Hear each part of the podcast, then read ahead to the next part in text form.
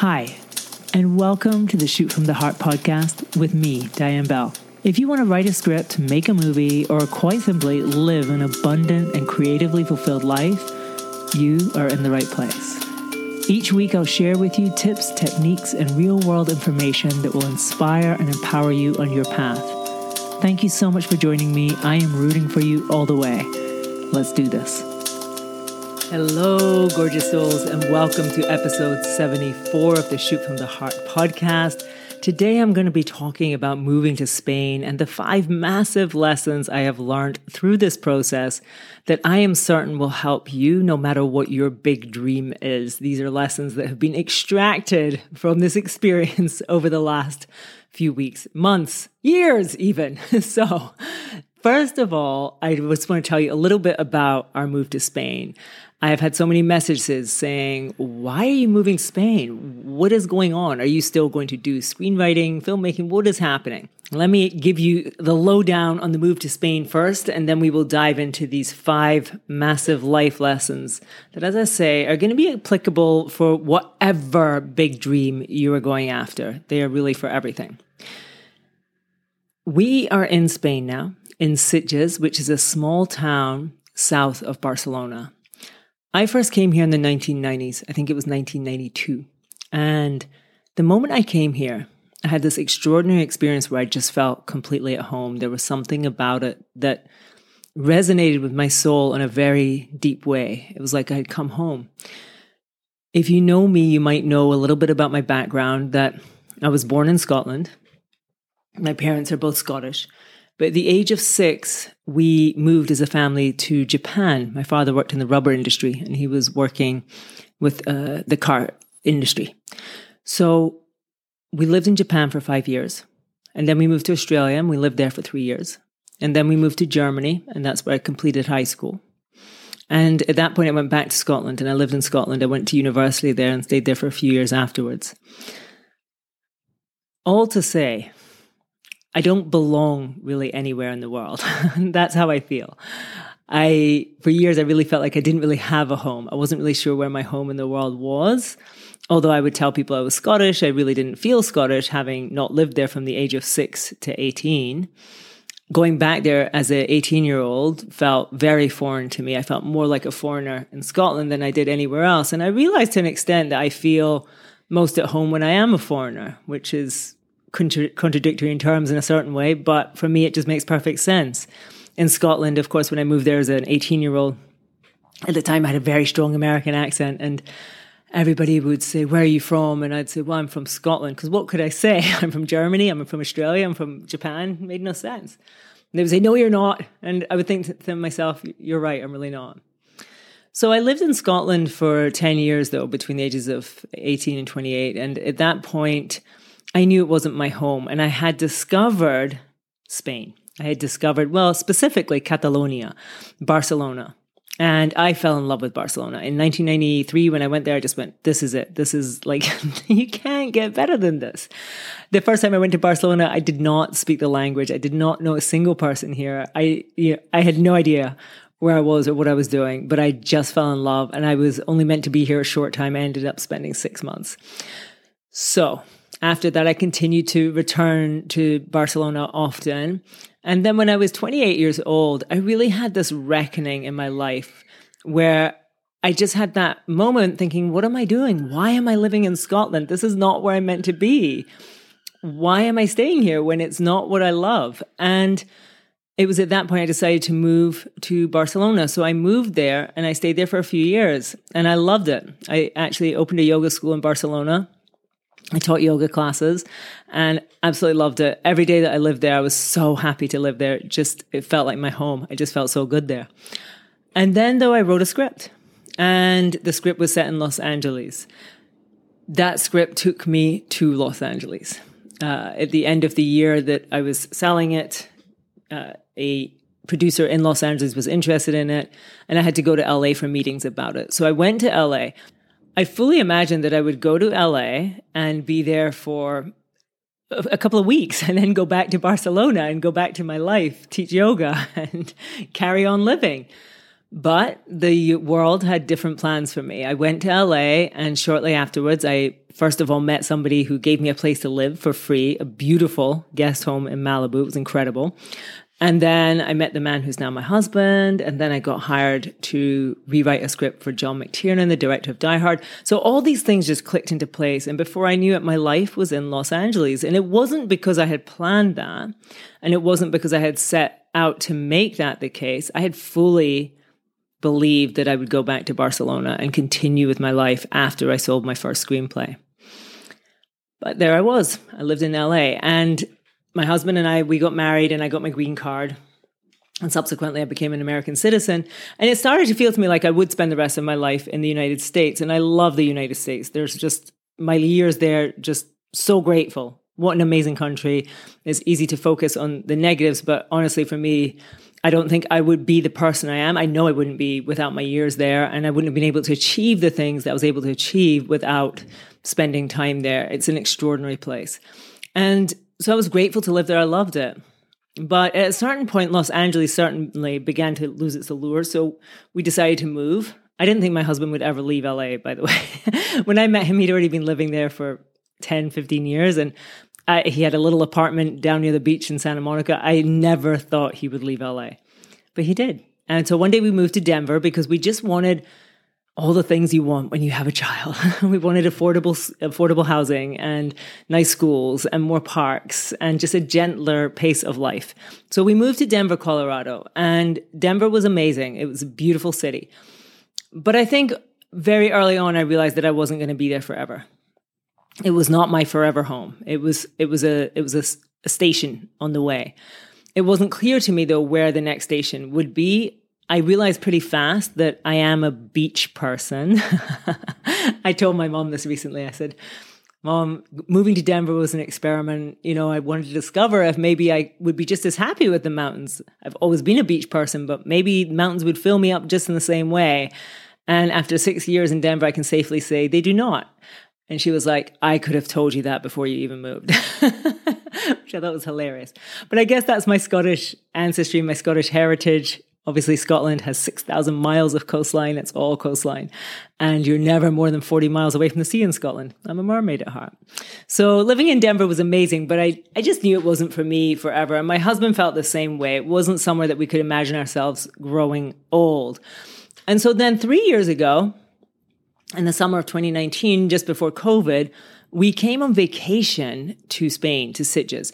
And my husband had never actually been here before. I was so excited to show him where I used to live, to take him into Barcelona. We decided to stay in Sitges because we wanted a beach holiday and then just do day trips to Barcelona. Most people do it the other way around. They stay in Barcelona and then do day trips to the beach in Sitges. But we did this. We stayed in Sitges and then did day trips to Barcelona. And my husband just fell in love with it. And my love of it was just reignited. So the two of us came back from that holiday just saying, Oh, that was amazing. And what would it be like to live there together as a family? How amazing would that be? And at that point, it seemed very far fetched. But three years later, here we are. We had the dream, we held the dream, we've seen our way through it. And I am coming to you now from Sitges. I'm sitting in our little Airbnb. We move into our apartment, uh, we move into our house not an apartment. We're moving into a gorgeous house. I, I can't believe it. It's beyond a dream. On September 21st, my children start school next week here. Oh, we're here. We did it. I can't believe it. I'm pinching myself. So, just the question that people have been asking do you still plan to write scripts and make films? Yeah, I'm sure that I, I think I probably will. It's interesting. I feel in our lives, we evolve, we grow, we change at different times. I know that if I desire to write a script, there's something else, there's something deeper, there's something else calling me right now than what the kind of films that I was writing before. And it'll be interesting to see after I move into the house and settle into life here what bubbles up. I'm excited to see what happens creatively. I'm excited to continue to teach the courses and programs that I do. I get so much fulfillment from it. I really honestly feel like I'm living my purpose teaching and mentoring and coaching, it's everything to me. It's everything to me. The things that come through me to teach, it's it's just incredible. Right now I'm doing the secret key with uh 25 people. We are doing uh, this program about manifestation, about consciously creating the life of your dreams. Just watching the transformations in people. I had a message from one of the students today, and she said, Something so deep has shifted in me. I feel so light. I feel so happy. I feel so free it just fills me up. It just, this is what I live for at the moment. I just absolutely live for it. So I will definitely be continuing to do that. And as I say, I'm definitely not saying that I won't do another film. I think it, I think something might just evolve very naturally out of this. I'm so excited for this new chapter in my life. But today, what I wanted to talk about to you specifically, and I know that's been a long intro. Thank you for sticking with it. But today, what I wanted to speak about specifically was five lessons that I have learned from this move, from making this happen.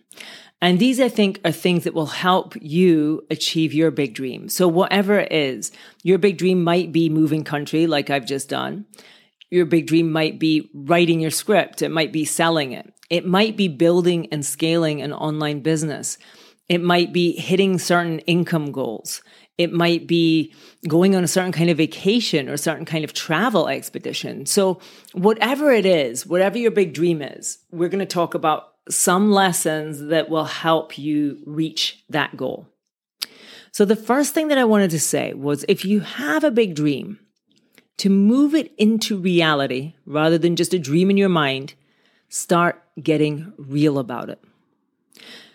Now, the turning point for my husband and I actually making this move happen came last summer. So we went to Sitges three years ago. But for two years, it remained in the realm of maybe one day, wouldn't it be amazing? Which is a beautiful place for your dreams to reside.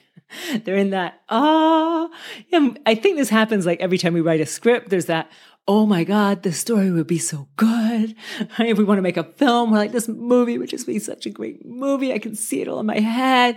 If we have a business idea, we're scaling our business. Oh my gosh, I can just imagine what it would be like to serve that many people and have that kind of impact, whatever it is. So we start off there. But the, what we have to do in order to make it real in the world is start getting real about it. And the turning point for us last summer was we went on vacation to the beach, surprise. And on the beach, I said to my husband, What are we waiting for? And he was like, What? And I said, You know, we talk about this idea of moving, but what are we waiting for? And he was like, I don't know. We said, Okay, let's get real. What is the earliest that we can make this happen? So this was last summer. And we sat and looked at different things in our lives and we went, Next summer, we could move next summer. Okay, we're going to move next summer. Now, if you're familiar with my book, Shoot from the Heart, you'll know that I advocate for setting a start date at the beginning of the process of making a movie. If you plan to make a movie, I say, first thing you want to do, set a start date so that you know when you're what you're aiming for when you're going to start making the movie. And the minute you do that there's a power in it and you reverse engineer from that date to make your dream come true. So the first thing i would advise you is like start getting real about it. When do you want this thing to happen? Okay now what needs to happen in order for you to get there. And one of the most interesting things for us was just figuring out actually what we would need in order to make it happen. Like, how much do things actually cost? How much will the flights cost? How much will it cost to ship our things? How much would it cost to ship the cars if we want to do that? How much do the private schools cost? How much does you know the um, the housing market? What does that start looking like? We got really obsessed with uh, real estate, looking at the sites all the time, comparing things, analyzing it, understanding it. So it's like moving from just oh, wouldn't it be cool? To getting it real. If you're writing a script, this is the stage at which you actually start writing it. If you're making a movie, this is when you get the line producer, you get the budget made. You start to like get serious about how you're going to make it into a film, not just this this beautiful vision that you have in your head, but a real life thing. So that's number 1.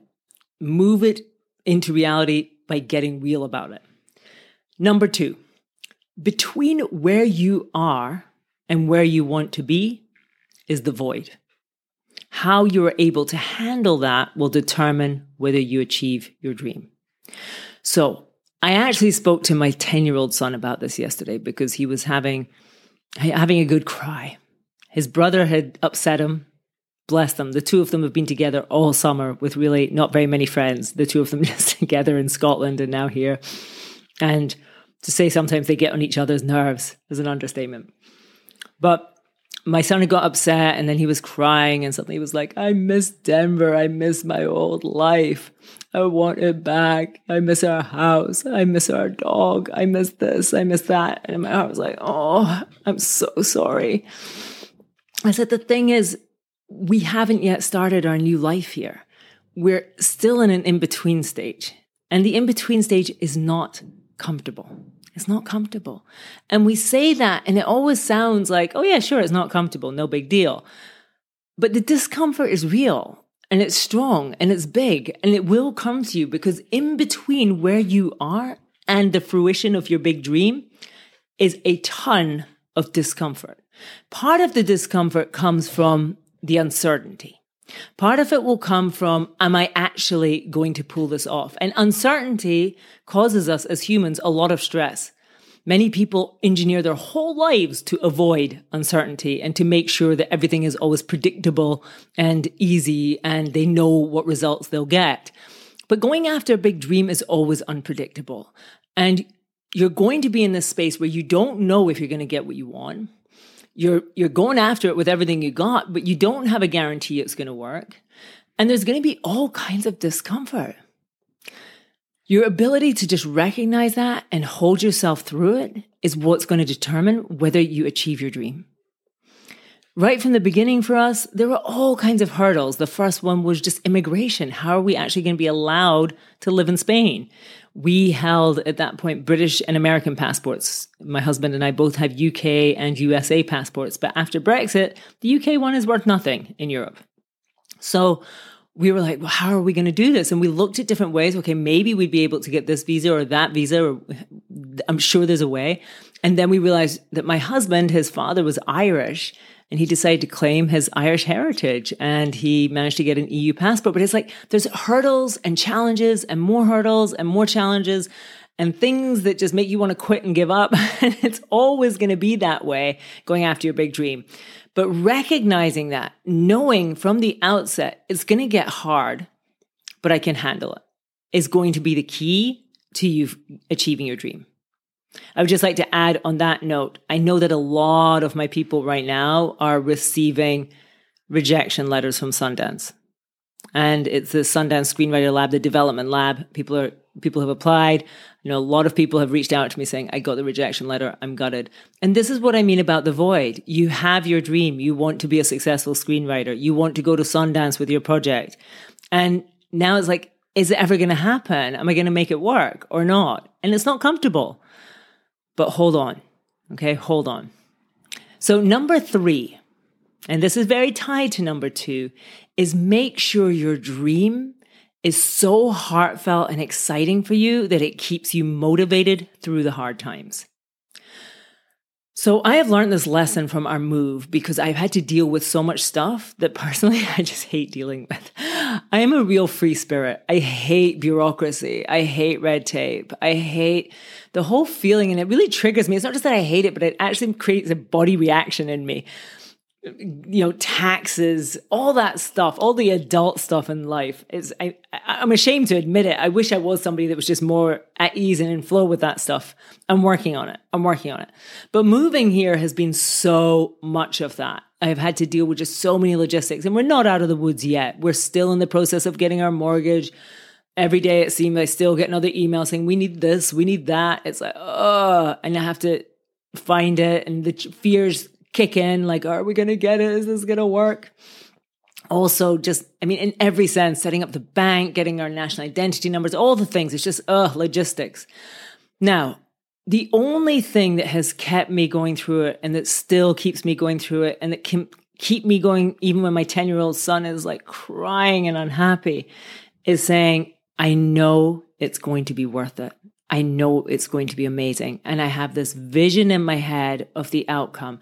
And the outcome is us living in that house on that hill, and it's going to be freaking amazing. And I just hold that vision. And whenever I feel stressed, whenever I feel doubt, whenever I feel like this, why are we even doing this? I go back to looking at that vision, whether it's just in my mind's eye or whether it's actually physically looking at a photograph that represents it and I just breathe and I remember it and I go, oh yeah, it's worth it.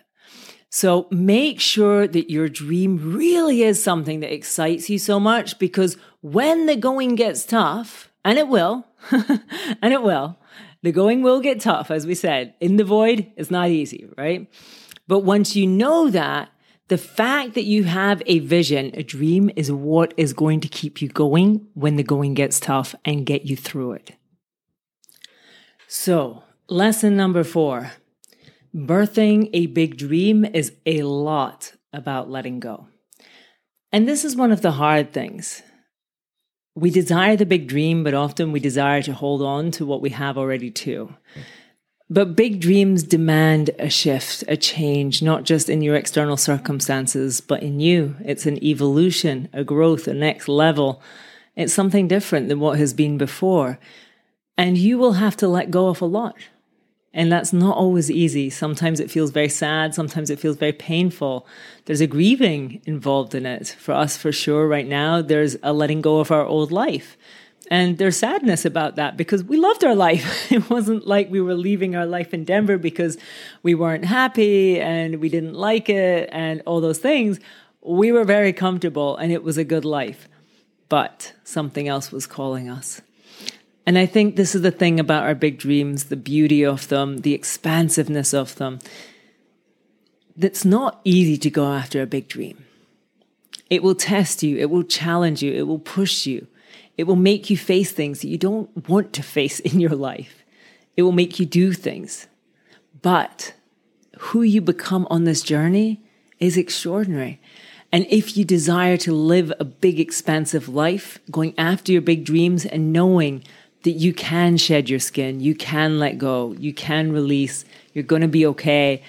And on the other side, something even better awaits for you. It's so important. The fifth big lesson that I've learned from this is just stay in tune with the joy of it. and this is such an important one because I feel like on the pursuit of big dreams, it's easy for it to become a bit of a stress party. It's easy for me. The other day, I caught myself. I was like, why am I just feeling all sort of like anxious and stressed? Granted, I'd been dealing with a whole bunch of logistical things, not my favorite stuff. And then it was hot and my kids were cranky and the bus didn't show up and the shop was closed and all the things that happen when you're in a new country in a new city and you don't know how things work. And you're just like, ah, oh, it's too much. But then I went, wait a second. Stop turning this into some sort of stress party negative thing. You're in such a Spain. You did it. You've made it happen. And whatever is going on for you, whatever your dream is, be excited about it. So, yeah, you got rejected. Be excited about it. I am still on the path. This is not my final destination. This is another part of my journey. And when I look back one day, when I get there where it is I want to go, I'm going to be looking back and I am going to be so proud of myself that I held that, that I came through that, that I let go of that thing that wasn't serving me, that I allowed myself to grow, that I allowed myself to expand, that I did the difficult things, even when it was difficult, even when it was horrible, even when I wanted to cry and give up, I stayed on the path.